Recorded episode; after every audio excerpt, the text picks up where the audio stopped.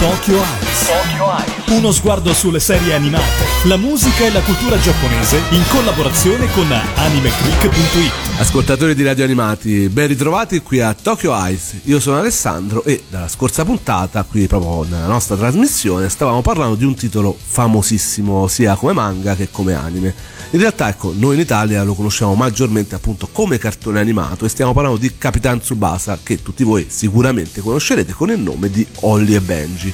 Il titolo calcistico per antonomasia, il titolo che ha veramente fatto parte della giovinezza di moltissimi di noi. Io ormai vado per i 43, ma penso veramente mm, anche quelli di 30, anche quelli ancora più giovani, sicuramente conosceranno benissimo questo cartone animato che ci ha appassionato, è inutile dire, e ha appassionato il pubblico giapponese, il fandom giapponese, tant'è che abbiamo raccontato appunto dalle eh, vicissitudini calcistiche vere del Giappone eh, e del fatto che comunque questo fumetto abbia avvicinato tantissimi giovani a questo sport che in Giappone non era assolutamente famoso, comunque non era a livello di altri sport come il baseball o come il sumo o come le arti marziali, ecco, hanno fatto in modo quindi questi giovani, leggendo questo fumetto, eh, di portare quindi di, eh, nuova linfa alla leva calcistica del Giappone e eh, in questo modo il Giappone da eh, squadra scarsa, eh, ovviamente all'epoca quando eravamo ragazzini tutti consideravamo il Giappone una squadra scarsissima, buonasone ai cartoni animati, a essere una squadra che ha vinto più volte una Coppa d'Asia e a essere arrivato anche ai mondiali vincendo le qualificazioni che non riusciva mai a superare, tant'è vero ci fu una mitica sfida con l'Iraq considerata mm, come un momento nero della squadra, della squadra, giapponese, ne parleremo dopo, ecco, invece riuscì ad arrivare finalmente alle finali mondiali, a vincere partite importanti e eh, a vincere anche coppe, quindi il Giappone oggigiorno vede anche dei giocatori importanti in squadre importanti eh, europee, quindi siamo sicuramente eh, assistendo a un, nuova, un nuovo risveglio di questo sport in Giappone e questo moltissimi, non lo diciamo solo noi appassionati, ma moltissimi addetti ai lavori lo imputano proprio a Capitan Tsubasa.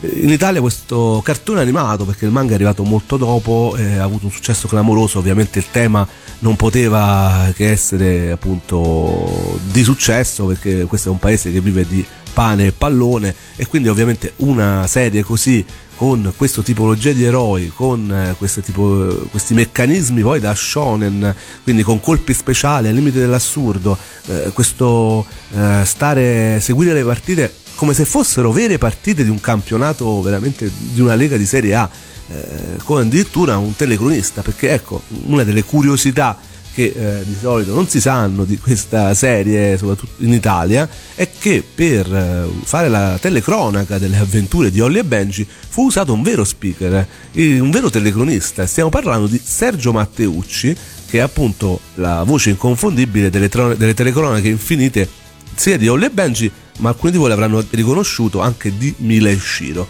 E lui era stato addirittura già un telecronista in tutto il calcio minuto per minuto, la storica trasmissione nella stagione 1982-83 ed è stato anche la voce fuori campo dei servizi delle partite allo Stadio Olimpico della Roma durante, o comunque di Roma eh, durante eh, Domenica Sprint. Quindi una curiosità, ecco, una, eh, un modo per portare il pubblico italiano ancora più a immergersi in queste avventure calcistiche e a sentirle proprie. Ma eh, ritorniamo sulle vicissitudini del manga. Avevamo visto finire la prima serie, eh, che ovviamente aveva avuto un grandissimo successo. Eh, si era conclusa appunto la prima serie eh, da qualche anno, lasciando l'autore libero di tentare il successo in altri ambiti, altre opere incentrate su altri sport, perché l'autore Yoichi Takashi era un appassionato di sport e aveva appunto al termine della storica serie di Capitan Tsubasa provato a, uh, fare, a realizzare opere sul tennis, sul baseball e sulla box. Tutte storie brevi che sembravano solo far solo da antipasto per il grande ritorno della sua creatura più famosa. Era un periodo, quello dei primi anni 90, in cui il calcio, come stavamo raccontando, si stava diffondendo sempre più nel paese. La nascita della J-League nel 1991, la vittoria della Coppa d'Asia nel 1992, eh, i mondiali under 17 ospitati proprio in Giappone, in cui la selezione nipponica raggiunse i quarti di finale nel 1993 e soprattutto la grande speranza nella prima qualificazione mondiale per USA 94, che eh, ovviamente poi fu annientata dalla partita con l'Iraq, fu veramente terreno fertile per il ritorno di Tsubasa e compagni. Si iniziò quindi nel 1993 con Capitan Tsubasa Saikyo no Teki, Holland Youth, È uno one shot di un centinaio di pagine ambientato tre anni dopo la conclusione della prima serie. Stiamo parlando di una serie, eh, cioè, di un one shot che parla di sfide tra Giappone e Olanda che, di cui fu poi anche realizzato un uh, speciale di 45 minuti da parte del famoso studio JJ Staff co- sempre con Nobuhiro Okaseko che aveva realizzato uh, il character design e le animazioni della, della serie animata anche in questo speciale però ecco ovviamente era solo un antipasto. L'anno successivo, nel 1994, eh, il Giappone non centrò i mondiali di USA 94 eh, non c'entrò questo obiettivo. Inserito nella prima fase, stiamo parlando ovviamente del Giappone vero, reale, inserito nella prima fase in un girone comprendente anche Emirati Arabi Uniti, Thailandia, Bangladesh e Sri Lanka, ottiene 7 vittorie e una sconfitta, classificandosi prima e accedendo al turno successivo. Il secondo turno vide il Giappone affrontare un'altra fase di gironi con Arabia Saudita, Corea del Sud, Iraq, Iran e Corea del Nord. La sfida decisiva per la qualificazione avviene il 28 ottobre 1993 contro l'Iraq ed è nota con il nome di Agonia di Doha. I nipponici alla vigilia in testa e pari punti con l'Arabia Saudita e con un punto di vantaggio sulla Corea del Sud pareggiano questa partita appunto a Doha 2 a 2 e vengono scavalcate da entrambe le formazioni. Poi sarà la Corea del Sud a passare il turno grazie a una migliore differenza reti. L'evento genera una tristezza incredibile nel paese e che grazie alla J-League si è sempre più appassionato al calcio. E in questo momento storico iniziò la serie vera e propria, mm, sempre su Weekly Shonen Jump, riprese diciamo, anche se con un nome diverso, appunto Capitan Tsubasa, con il nome di Capitan Tsubasa World Youth, che si apre proprio con una doppia pagina dedicata all'agonia di Doha per passare poi ad un doppio prologo.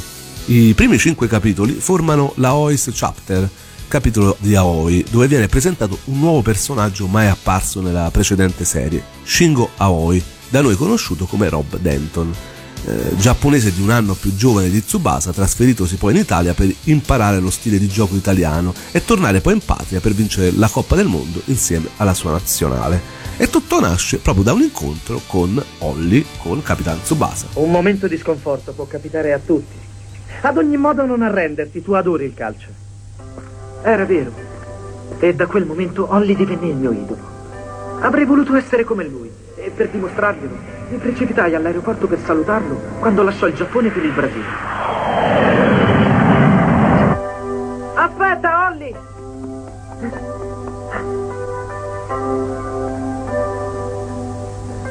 Ciao. Volevo soltanto augurarti buona fortuna. Addio! Sei Rob Denton, vero?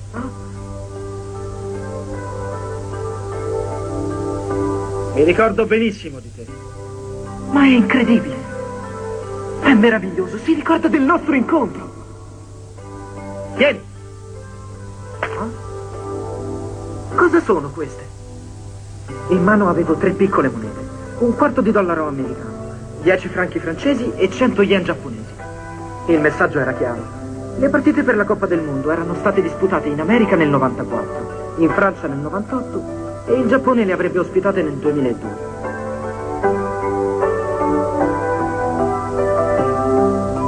Con quel gesto affettuoso, Oliver Hutton mi aveva augurato una brillante carriera e sperava che avrei portato il Giappone ad una vittoria mondiale.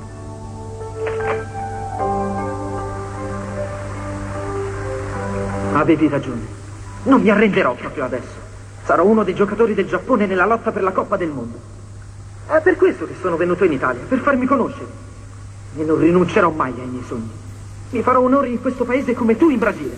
Sarai fiero di me. E quindi, grazie a Holly, eh, Shingo Aoi decide di partire per l'Italia. Quindi il nostro paese finalmente torna. L'avevamo visto soltanto una volta citato eh, nella sfida eh, delle giovanili, fra le nazionali giovanili in cui l'Italia non ci aveva fatto una grande figura, aveva perso sì 2-1 col Giappone, ma poi aveva preso una marea di reti dall'Argentina ed era conosciuta appunto per il suo portiere Hernandez, che qui ricompare.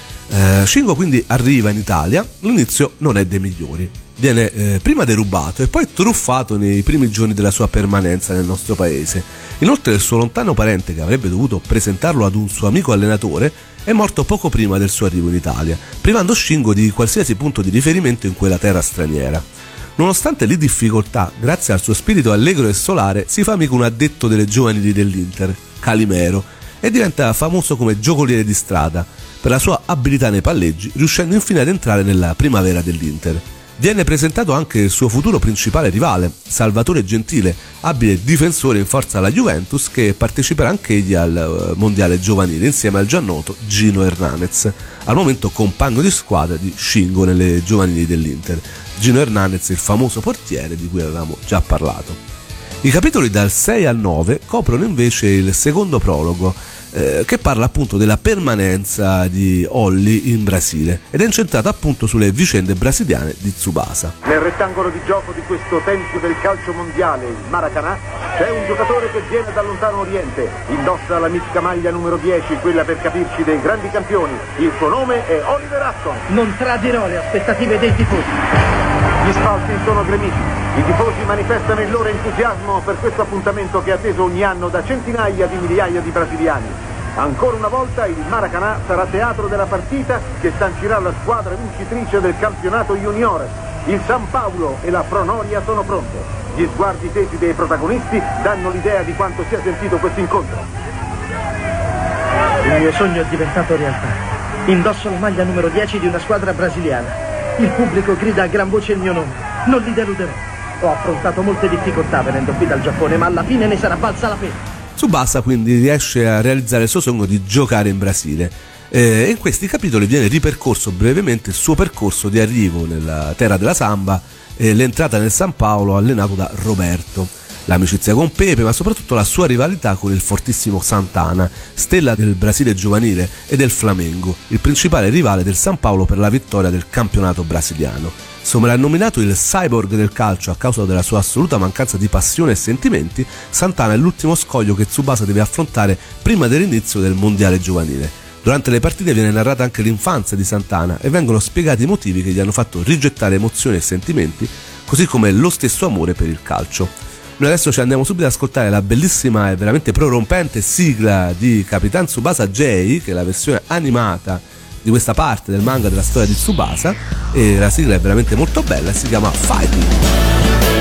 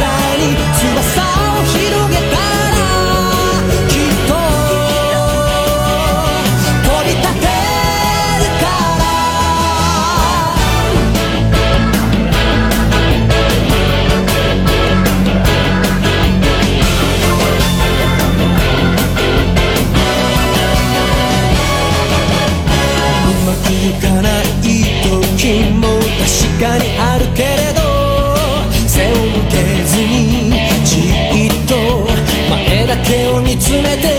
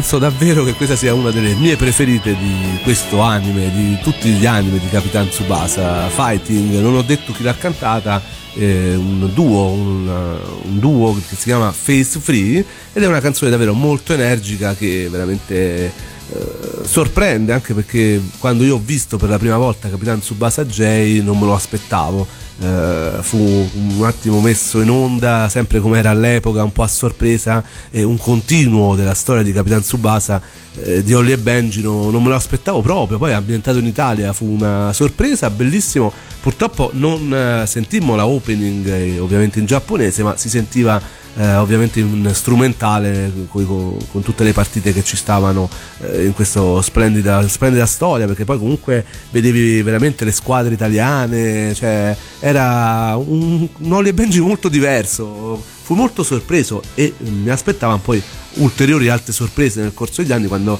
poi pian piano la storia che a noi era stata terminata a suo tempo noi non sapevamo nulla del manga eh, fu svelata pian piano con i suoi risvolti che non conoscevamo comunque avevamo lasciato Tsubasa, Olli eh, nella sfida appunto con eh, il grandissimo campione brasiliano Santana chiamato il Cyborg e segna appunto questa sfida all'inizio della saga principale, con l'inizio della preparazione della Nippon Yacht per la qualificazione asiatica.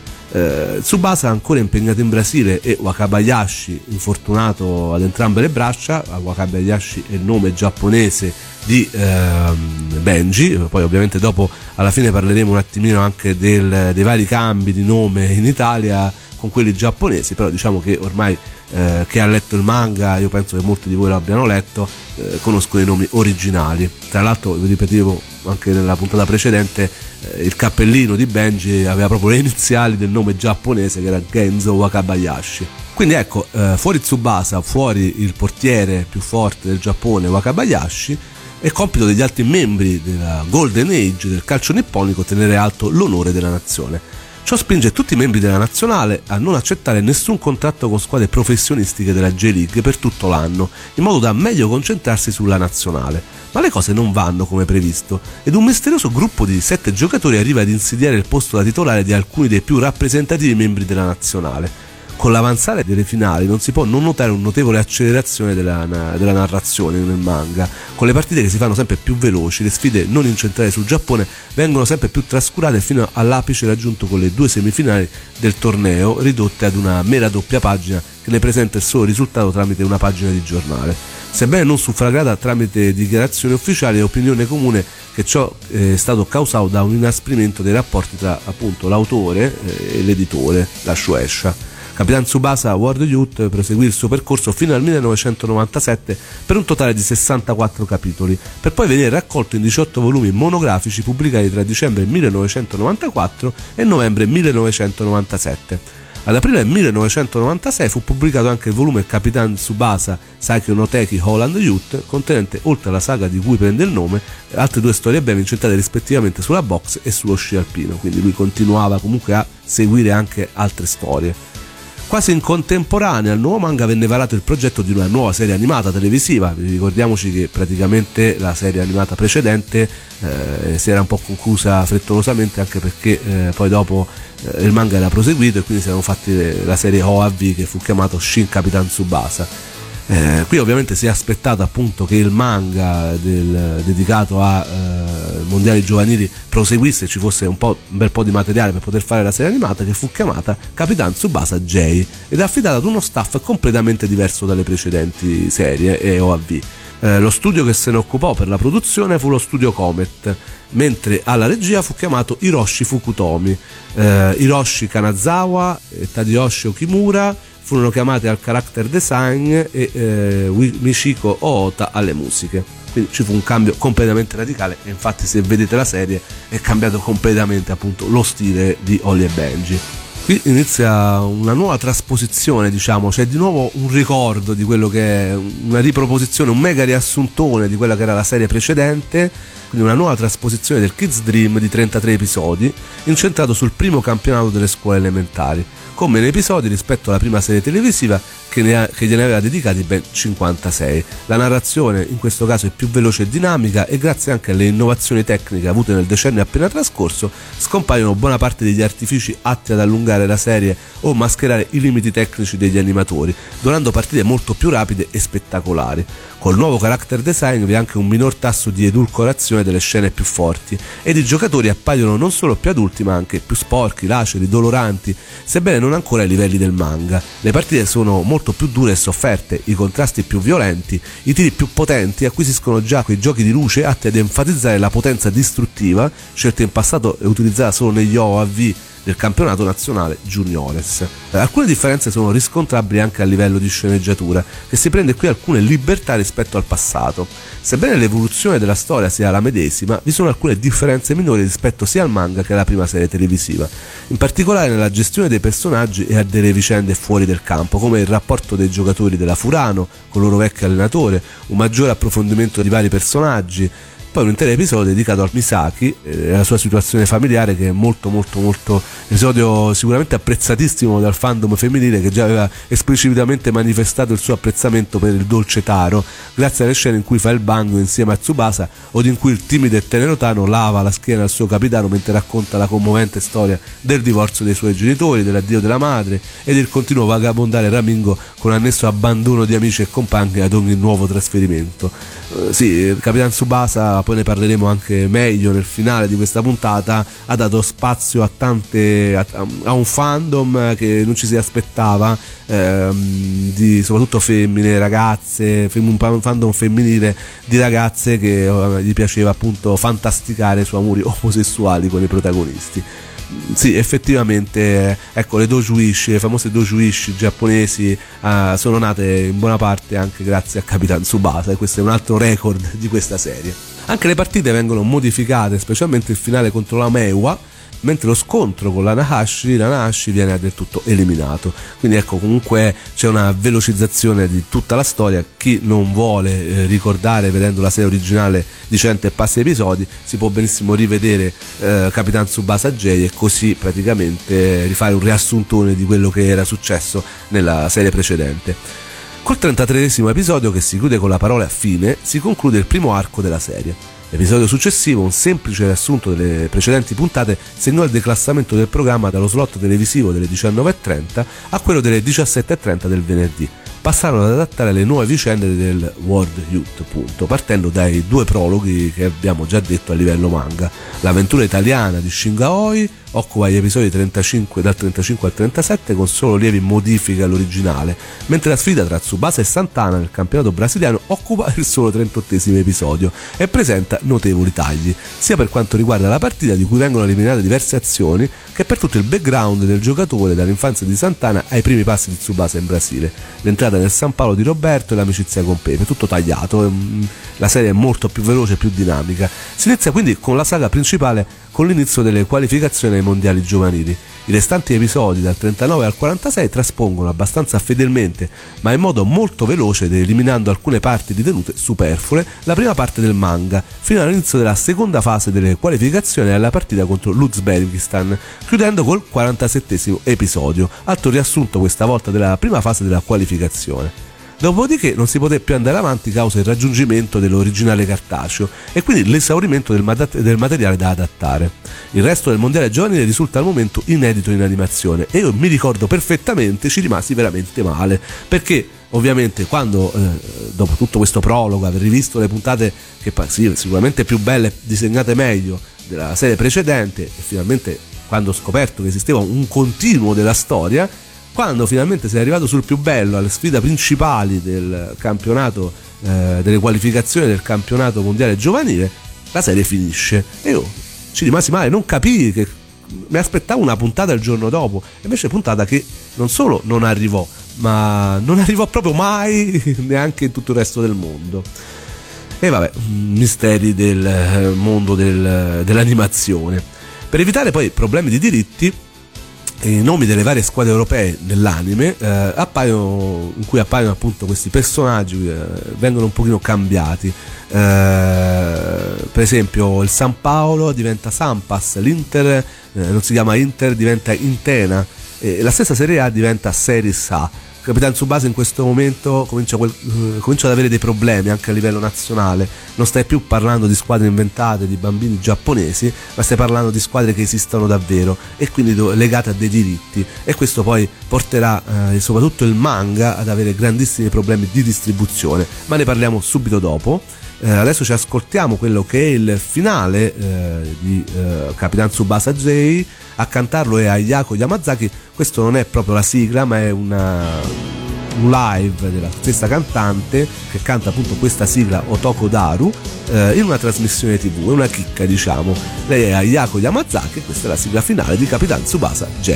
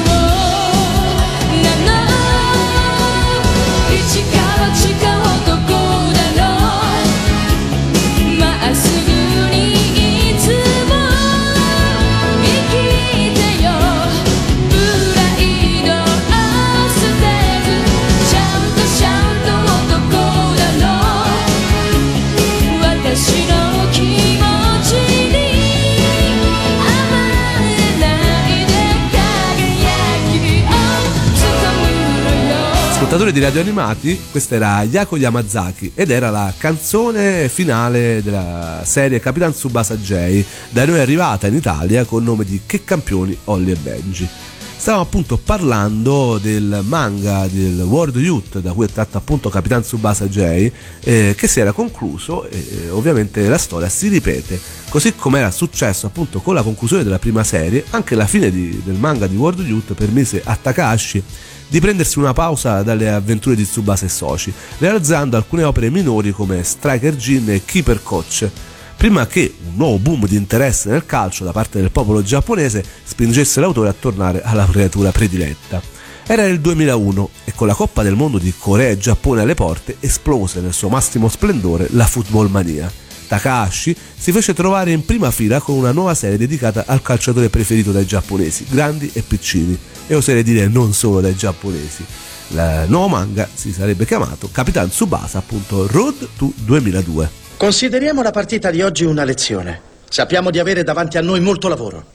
Ragazzi, mettiamocelo in testa, se vogliamo vincere il campionato del mondo, dobbiamo impegnarci sempre al 100%. Giusto! Soltanto così potrò diventare un attaccante di livello mondiale. Io farò in modo di intensificare gli allenamenti con la mia squadra tedesca. Mi servirà anche per quando giocherò con la nazionale. Mi sembra un'ottima idea. Ben detto. Bravo! Sì, sì, sì, giusto, lo farò anch'io. Mi ricordo male o poco fa avevi detto di essere soddisfatto del pareggio, Bruce? Beh, sì, ma questo che cosa c'entra? L'ho detto soltanto per incoraggiarvi. Voi ragazzi eravate così depressi. Sarà, però a me sembravi piuttosto convinto. Mm, metti in dubbio la mia parola per caso?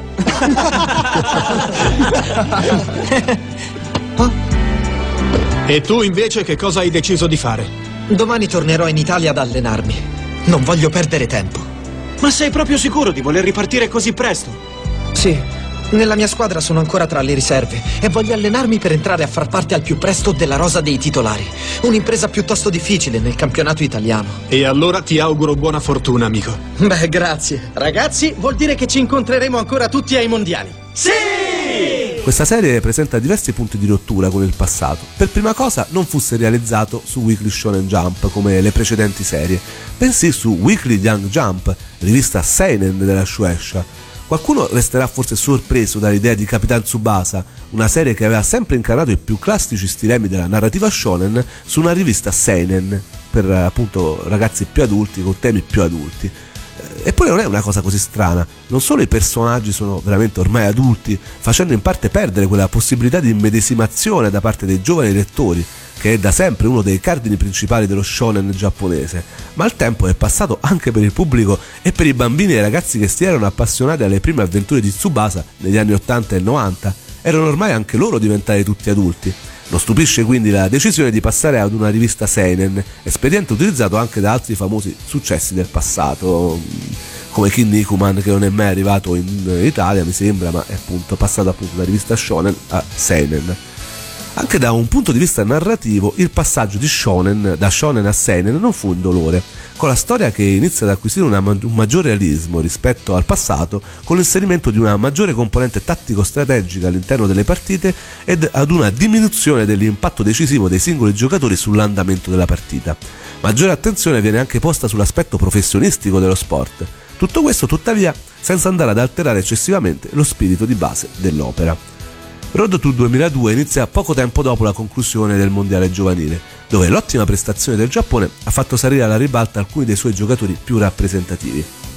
Tsubasa Ozora ha deciso di lasciare il Brasile per mettere alla prova la sua abilità sul palcoscenico più agguerrito del mondo, l'Europa. Dopo aver girato diverse nazioni e visitato diversi stadi, giunge infine al Camp Nou. È amore a prima vista, così Tsubasa decide di andare a giocare nel Barcellona. Nel frattempo Wakabayashi, il portiere, è passato nella prima squadra dell'Hamburgo e deve vedersela col fortissimo Bayern Monaco in cui militano il, il coreano Shaw che abbiamo visto nella serie precedente, lo svedese Levin e ovviamente il tedesco Karls Heinz Schneider, il mitico tedesco di tutte le serie di Olli e Benji. Yuga, il mitico Mark Landers, ha invece scelto l'Italia firmando un contratto, indovinate un po', con la Juventus. L'obiettivo è il titolo di capocannoniere della Serie A e se l'era posto poco l'obiettivo. Sempre in Italia ci sono anche Shingo Aoi, eh, Rob Denton come abbiamo detto, ancora fermo nelle giovanili dell'Inter e anche un altro giapponese Akai che gioca nella Sampdoria. Misaki infine è impegnato con la riabilitazione dopo il grave infortunio in cui era in corso durante i mondiali giovanili. Il resto della Golden Age resta invece in Giappone, entrando in vari team della J-League e anche pubblicizzandoli praticamente. L'obiettivo ultimo è chiaro, migliorarsi così da vincere i mondiali di Corea e Giappone 2002, è appunto il titolo del manga.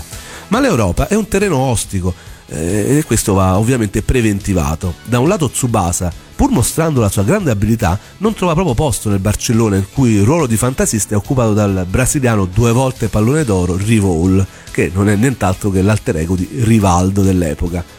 Dall'altro Yuga, in cui, in cui passati allenamenti disfunzionali hanno causato un corpo sbilanciato e quindi privo di equilibrio, non riesce a reggere i pesanti contrasti dei potenti difensori italiani. Ricordo ancora l'incredibile partita che appunto gioca la, Juventus contro il Parma e lui se la deve vedere addirittura contro Turam in uno scontro mitico dove ovviamente lui, e questo sta nel realismo di questa serie rispetto al passato, ne esce sconfitto, non è ancora pronto per la Serie A e per questo livello di giocatori. Appunto, parliamo di eh, questa cosa, l'introduzione di una certa dose di fanservice per gli appassionati di calcio, a partire proprio da questa serie. Ora che i giocatori giapponesi stanno muovendo i primi passi nel mondo del professionismo, non hanno più a che fare solo con i loro coetanei, ma anche con i più forti giocatori del mondo over 20.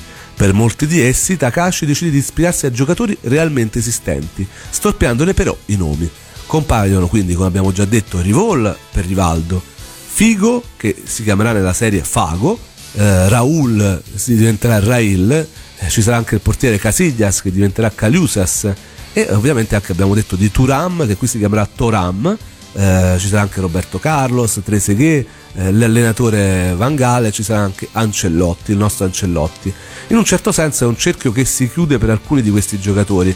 Eh, abbiamo detto già nella prima puntata che Del Piero e Zidane de, si appassionarono al calcio, eh, divennero professionisti anche grazie alle prime avventure televisive di Capitan Tsubasa, di Ollie e Benji e, e quindi ovviamente eh, è un cerchio che si chiude quando loro stessi diventano parte integrante di questa avventura, di questo manga. È una, è una storia bellissima secondo me appunto che gli appassionati che sono diventati giocatori professionisti grazie a queste avventure diventano parte di queste avventure stesse. Purtroppo la storpiatura venne effettuata solo per i nomi dei giocatori, mentre vennero rappresentati in modo estremamente fedele stemmi, maglie, sponsor e quant'altro delle varie squadre europee apparse nel corso del manga. Questo causò dei problemi di sfruttamento dei diritti su tali marchi come la FIFA, che portò all'impossibilità di pubblicare al di fuori dell'Oriente la serie. Qualsiasi operazione di modifica alle, tav- alle tavole manga sarebbero risultate eccessivamente costose e quindi non renumerative e quindi praticamente questo manga non è mai arrivato in Italia se non per via delle scan ecco, fatte da appassionati. Io le ho lette tramite questi e devo dire la verità un manga bellissimo molto bello per un amante di pallone perché veramente vedere tutte quelle squadre quelli, le maglie i giocatori è stato veramente uno scoprire un nuovo mondo e farmi rinnamorare di questo manga di questo eh, personaggio fantastico di Holly di Capitan Tsubasa. Ed è veramente un peccato che lo, questo manga non potrà mai arrivare in Italia e infatti purtroppo se non per altre vie non lo potrete leggere. Road to 2002 si conclude col 144 capitolo nel 2004, lasciando poi il posto alla miniserie in 5 capitoli Go for 2006, The Sun of the Hand, eh, incentrata sulle vicende italiane ed in particolar modo su Yuga, eh, sul suo desiderio di rivalsa dopo il prestito alla Reggiana, perché ovviamente nella Juve non era più in grado di giocare e viene prestato, come succede nella realtà, a una squadra di C1 e quindi dei suoi allenamenti per cercare comunque di migliorare.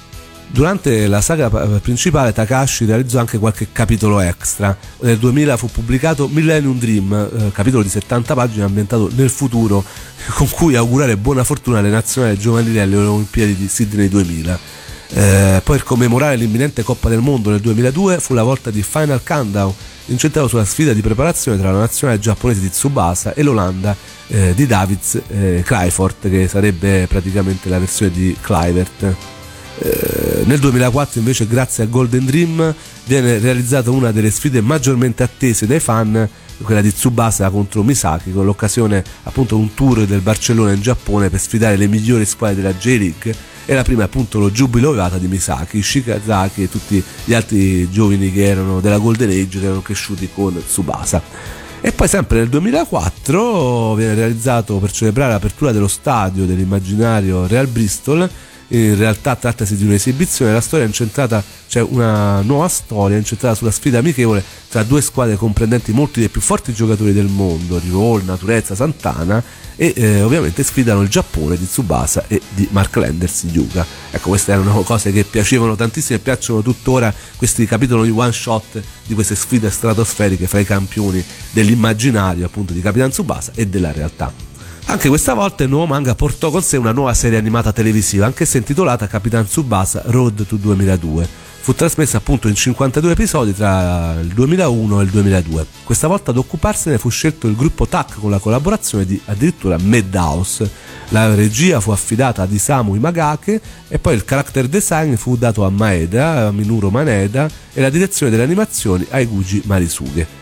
Come già successo per la serie J, anche in questo caso il manga di partenza era appena iniziato ed il materiale da adattare era troppo poco, spingendo nuovamente gli sceneggiatori ad optare per l'ennesimo remake della prima storica serie. Questa volta non venne trasposto solamente il primo campionato, bensì tutta la prima serie cartacea, con tuttavia numerose libertà nell'adattamento. Il, la prima serie, il Kids Dream delle elementari, occupò i primi 11 episodi e risulta per questo molto riassunto. Molte vicende secondarie sono state eliminate o modificate ed addirittura vengono saltate alcune partite eh, che in realtà nella prima serie erano molto importanti. Dopo un dodicesimo episodio che altro non è che un riassunto dei primi 11 si passa al Boys Fight che occupa gli episodi dal 13 al 19 e risulta la saga più modificata di tutte quante. Eh, vengono inoltre eliminate la maggior parte delle partite e le uniche che vengono narrate occupano al massimo poco più di mezza puntata, dedicando più della metà del tempo alla finale, due episodi per la vigilia e due per la partita veri e propri, e quindi viene completamente stravolto anche il resto dello svolgimento e del background. Gli episodi dal 20 al 31 sono invece dedicati al J-Boy Challenge, più fedele al cartaceo rispetto ai precedenti episodi. Le partite sono ancora un po' modificate. In poche parole, fu un mega riassuntone, fu frullato tutto ancora di più rispetto alla serie J, tutta quanta la prima serie. E veramente è un riassuntone, diciamo, generale. Per il resto la prima parte del Road 2002 cartaceo viene trasposta abbastanza fedelmente, finendo però ben presto per raggiungere ed esaurire il materiale da adattare. L'anime si incentra esclusivamente quindi su Tsubasa, Yuga e Wakabayashi, dimenticandosi completamente di Shingo Aoi e dei giocatori della J-League, che però ricompaiono miracolosamente per la sfida amichevole tra Giappone e Olanda, assente nel manga in realtà, e per i minuti conclusivi dell'ultimo episodio in cui viene mostrato l'inizio della partita Giappone-Brasile valida per la Coppa del Mondo. La seconda parte del Road to 2002 risulta al momento anche questa inedita in animazione. Insomma, in realtà si perde praticamente tre quarti della serie a rifare il riassunto e l'ultimo pezzo non è neanche tutto il manga. È veramente boh, una serie che in realtà non ha avuto un grandissimo successo neanche in Italia, dove è arrivata col nome di Holly e Benji Forever. Eh, tra l'altro per permettere alla serie di arrivare anche in Occidente e quindi anche da noi si decise di alterare tutti i nomi dei club rappresentati nell'anime che nel manga invece erano tutti nomi originali. Il Barcellona diventa Catalunya, il Valencia diventa San José, la Juventus diventa Piemonte, il Parma diventa Emilia, l'Hamburgo diventa il Grunwald. Eh, e poi vabbè via di là il San Paolo diventa il Brancos il Flamengo diventa il Domingo nomi che fanno ricordare molto non so se ve lo ricordate appunto quel videogioco giapponese di calcio che poi è diventato Pro Evolution Soccer che all'epoca si chiamava Winning Eleven e che appunto aveva questi nomi tutti di squadre originali, non avevano i diritti, tutti cambiati. Ecco, questo, questa serie di Holly e Benji ricorda veramente moltissimo Winning Eleven e quando l'ho vista mi sono fatto veramente tante risate perché era proprio uguale. Adesso noi ci andiamo ad ascoltare quella che è la sigla di apertura di, di Holly e Benji in realtà non Holly e Benji Forever perché quella fu cantata da Giorgio Vanni e Cristina D'Avena poi la sentiremo in realtà alla fine di questa puntata. Adesso ci andiamo ad ascoltare quella che è la sigla originale di quello che invece in Giappone viene chiamato Road to 2002, eh, viene cantata da uh, Pump eh, e la canzone si chiama Dragon Screamer.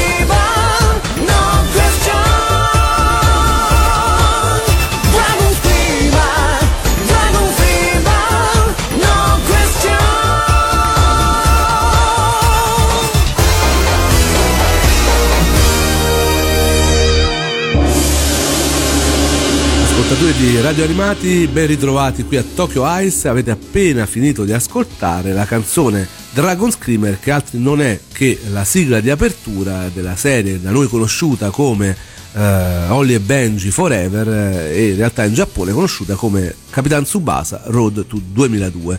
Stiamo appunto parlando di Capitan Tsubasa e delle ultimissime incarnazioni mangacee di questo eroe dei fumetti e dello sport. Eh, dopo la fine di Road to 2002 non si dovette aspettare molto per il proseguimento delle avventure di Tsubasa, solo qualche mese. Nel 2005 prese infatti il via, sempre su Weekly Young Jump, Capitan Tsubasa Golden 23, seguito diretto della precedente serie. Nel prologo, eh, Germany Dream, assistiamo addirittura ad un amichevole tra le nazionali maggiori, quindi stiamo parlando di nazionali vere, nazionali maggiori di Germania e Giappone, che finisce in parità grazie al debutto di Tsubasa, Wakabayashi, Misaga e Yuga, in preparazione alla Coppa del Mondo di Germania 2006. Quindi finalmente il debutto non più in una nazionale giovanile, ma nella tanto agognata nazionale maggiore. A fine partita i quattro si separano tornando ognuno al proprio campionato e promettendo di ritrovarsi in occasione della Coppa del Mondo. Prima di ciò però c'è un altro obiettivo da raggiungere per la Golden Age nipponica, la medaglia d'oro ai prossimi Giochi Olimpici. In preparazione ad esse inizia il ritiro della nazionale Under 22 giapponese, con tutte le vecchie conoscenze delle passate serie, ad esclusione dei giocatori impegnati oltreoceano e ovviamente occupati nei rispettivi campionati. Nella prima parte della serie viene portata avanti sia la prima fase di qualificazione delle Olimpiadi che la Liga spagnola con Subasa, più varie altre parentesi. La serie si conclude eh, nel 2012 eh, attraverso varie saghe, in realtà eh, il Golden 23 vero e proprio si conclude nel 2008 a quota 112 capitoli eh, mentre poi vengono proseguite le storie con altre due saghe che si concludono definitivamente nel, tra il giugno 2010 e il maggio 2012. Ma mm, non finisce qui la storia di Capitan Tsubasa che prosegue eh, oltre ovviamente a altri titoli eh, in cui il, il mangaka comunque Takahashi dedica sempre a questo eroe e in più a altre eh, altri one shot di carattere sportivo come sempre lui ha fatto in intervallo fra, per quella, di quella che era la sua opera principale. A fine 2013, quindi stiamo parlando veramente di poco tempo fa, viene annunciata la prosecuzione delle avventure calcistiche di Tsubasa e compagni con la serie Capitan Tsubasa Rising Sun, che inizia esattamente dove si era conclusa la precedente per narrare la fase finale delle Olimpiadi. Le avventure di Tsubasa quindi non finiscono, continuano e molti di voi magari questo non lo sanno perché purtroppo il manga si è interrotto per questioni, come dicevamo, di diritti e eh, di marchi sportivi che non possono essere ripetuti qui in Occidente. Eh, ci sono i metodi per trovare questi fumetti che sono molto belli, mm, ci sono delle compagini amatoriali che ce li portano comunque su internet, mm, non ci vedo niente di male, se vi capita io un'occhiata ce la darei, io l'ho data, eh. Comunque, stavamo parlando del successo planetario di Holly e Benji, di Capitan Tsubasa Capitan Tsubasa in realtà è diventato uno dei più importanti esponenti della narrativa popolare giapponese. Non siamo noi del fandom, dicevamo a dirlo, sono proprio eh, gli appassionati del fumetto in generale. Con vent'anni di pubblicazione, senza contare le pause alle spalle, 6 serie manga di 90 volumi totali in grado di vendere più di 70 milioni di copie nel solo Giappone, 3 serie televisive con più di 200 episodi complessivi, più una serie OAV e 5 speciali e eh, per non parlare poi di una ventina di videogiochi e di una moltitudine di gadget di ogni tipo. Questo è quello che ha prodotto in questi anni Capitan Tsubasa. Eh, non si è fermato agli anni 80 e 90, è un uh, personaggio popolare ancora oggi. Basta vedere infatti che per le Olimpiadi prossime um, a Tokyo eh, è ovviamente stato scritturato e si vede anche nei video che preparano appunto alle Olimpiadi di Tokyo. Quindi un personaggio ancora oggi importante. Oltre a tutto ciò, dicevamo, Capitan Tsubasa ha un altro record. Sfondò in un ambiente in cui veramente a prima vista eh, sembrava proprio non avere nulla a che fare il mondo delle dojuishi yaoi.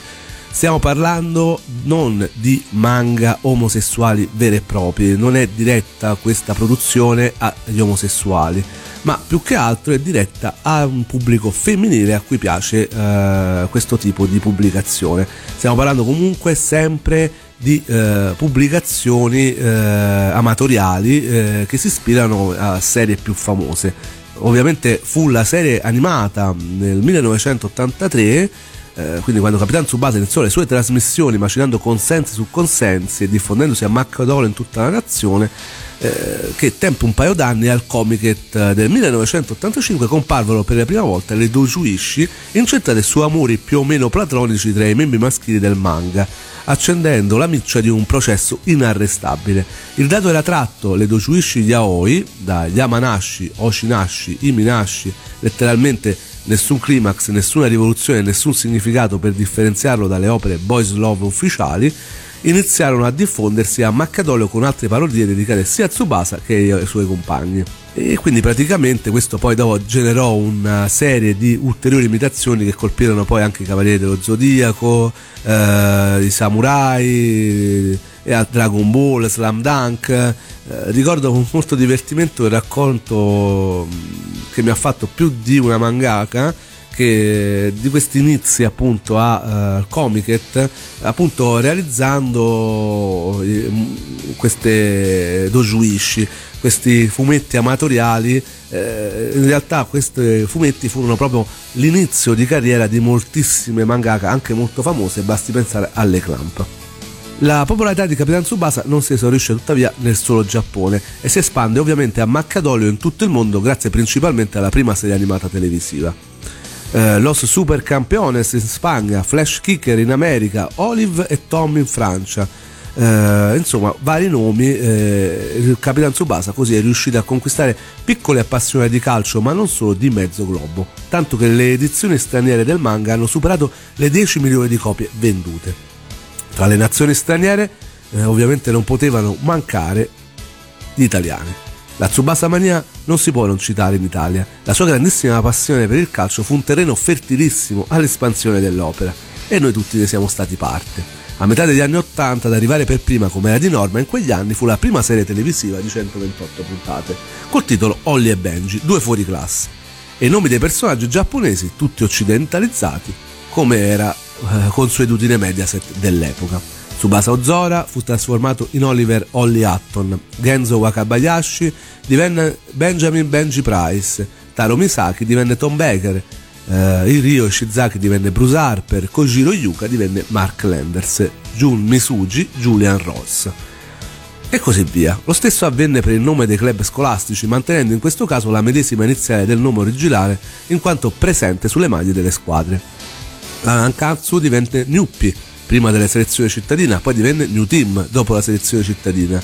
Eh, poi la St. Francis, la Mewa divenne la Muppet, la Musashi diventa la Mambo, la Furano diventa la Flynet. Negli anni 90 arrivò anche la serie OAV, subito dopo le repliche della prima serie, con una nuova sigla ed un nuovo titolo, come abbiamo già detto nella prima puntata, che campioni Holly e Benji. Nel 1999 con lo stesso titolo fu la volta della serie J, che venne trasmessa in due parti. Dopo la prima parte, che riassumeva il primo campionato delle elementari, venne trasmessa la seconda parte della prima serie. Yoavi è solo a quel punto inedita, incentrata appunto sul mondiale giovanile, fu finalmente eh, resa nota questa parte che, ripeto, per me fu completamente un, uh, un'apertura a un mondo nuovo, non mi aspettavo che esisteva un continuo di Holly e Benji, lo scoprì per la prima volta nell'occasione appunto di Capitan Tsubasa J, una serie a cui sono molto legato in effetti. Anche in questo caso, in serie di adattamento, il personaggio per esempio di Shingo Aoi cambiò nome e diventò Rob Denton. Dopo il 2000 arrivò anche l'ultima serie, Road to 2002, con una nuova sigla ed il titolo Holly e Bench Forever. Tutte le serie vennero pubblicate più volte in VHS e DVD in vari formati, dal fascicolo in edicola al box con più episodi, da diversi editori. L'ultimo mi sembra è stato Yamato Video. Eh, anche i quattro film degli anni 80 arrivarono in Italia, sebbene sotto diversa forma. Essi vennero infatti spezzettati in una serie di nove episodi, col settimo episodio formato addirittura tra la parte finale del terzo e l'inizio del quarto. Solo in occasione della pubblicazione non video da parte di Yamato Video furono restaurati e pubblicati ciascuno con un titolo fedele all'originale, rispettivamente la grande sfida europea, la selezione giovanile del Giappone, Corri per il domani e la grande sfida eh, mondiale eh, J World Cup. Risulta invece inedito l'Holland Youth, la famosa sfida con la formazione olandese. Per poter leggere invece l'originale cartaceo, il pubblico italiano ha dovuto aspettare il febbraio del 2000. Ho qui davanti proprio il fumetto di quell'epoca lì. Dato in cui la Star Comics pubblicò il primo dei 37 volumi della prima serie col titolo Capitan Tsubasa. Periodicità mensile, edizione classica ed edicola, adattamento con nomi e squadre fedeli all'originale, niente più Holly e Benji o Tom Bear, insomma furono cambiati un'altra volta i nomi e furono tutti restituiti all'originale, quindi Tsubasa, Wakabayashi, Misaki e via dicendo. L'ultimo volume fu pubblicato a gennaio 2003, seguito il mese dopo da Capitan Tsubasa World Youth, presentato nella medesima edizione della prima serie. Eh, il World Youth prosegue con la numerazione dei volumi dal 38 concludendosi col volume 55 ad agosto 2004, poi seguito dai due volumi unici Capitan Tsubasa World Youth Special, ovvero la sfida all'Olanda, e Capitan Tsubasa Taro Misako Story, ovvero il, eh, lo speciale dedicato appunto a Taro Misaki, numerate rispettivamente con i volumi 56 e 57. Per motivi pubblicitari, in copertina venne inserito anche il sottotitolo Holly e Benji per farlo riconoscere, però effettivamente la scelta della Star Comics all'epoca fu davvero coraggiosa, per la prima volta molti di noi scoprirono che quei personaggi si chiamavano effettivamente così, cosa che veniva anche spiegata molto bene proprio all'interno del fumetto. A maggio 2014 Star Comics ha pubblicato una riedizione in 21 volumi della prima serie con nuove copertine fedeli alle recenti riedizioni giapponesi. Tutte le serie e gli speciali successivi risultano invece, come abbiamo detto, inediti non solo in Italia ma in tutto l'Occidente a causa del precedentemente citati problemi di diritti con la FIFA. E quindi purtroppo non vedremo mai la parte manga di quella storia. E sinceramente è un peccato, ripeto, perché la storia eh, continua eh, si potrebbe avere veramente ancora tanti fan per questo eh, bellissimo personaggio che in Giappone continua a essere fortissimo e purtroppo si è conclusa così invece in Occidente e credo proprio, come dicevo prima, che non lo vedremo più almeno sotto forma cartacea. Invece per quanto riguarda magari un remake animato ne hanno fatte tanti e a questo punto non mi stupirei che per l'occasione delle Olimpiadi o per qualche nuovo mondiale un'altra volta non si rifaccia una serie animata di Holly Benji. Ogni tanto la cosa esce fuori, in realtà il mangaka è stato anche uh, reso partecipe di un uh, film o comunque di una serie molto ispirata a Ole Benji però sul mercato cinese, quindi comunque io penso sicuramente almeno dal punto di vista animato Holly e Benji non moriranno mai nelle nostre memorie perché comunque sono dei personaggi veramente troppo forti, e, ma sicuramente molto probabilmente anche le nuove generazioni potranno vedere qualcosa di nuovo incrociamo le dita e speriamo soprattutto che sia di qualità e del livello che abbiamo visto soprattutto sul manga. Con questo io vi saluto, mi sono dilungato tantissimo, ma è veramente un universo il mondo di Capitan Tsubasa su cui veramente volevo fare luce. Io vi do appuntamento alla prossima puntata di Tokyo Ice, andate su Radio Animati, la sezione palinsesto, a vedere tutti i passaggi di questa e delle prossime puntate.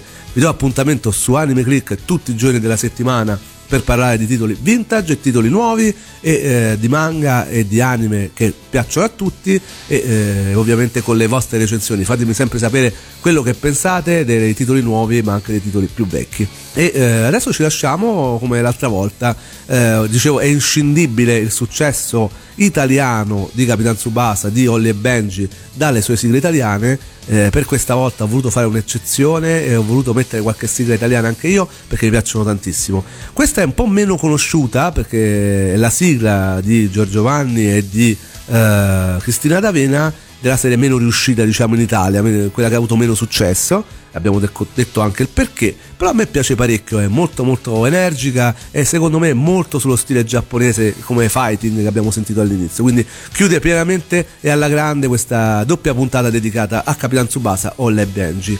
Loro sono Giorgio Vanni e Cristina D'Avena e la canzone è Ollie e Benji Forever. Ollie e Benji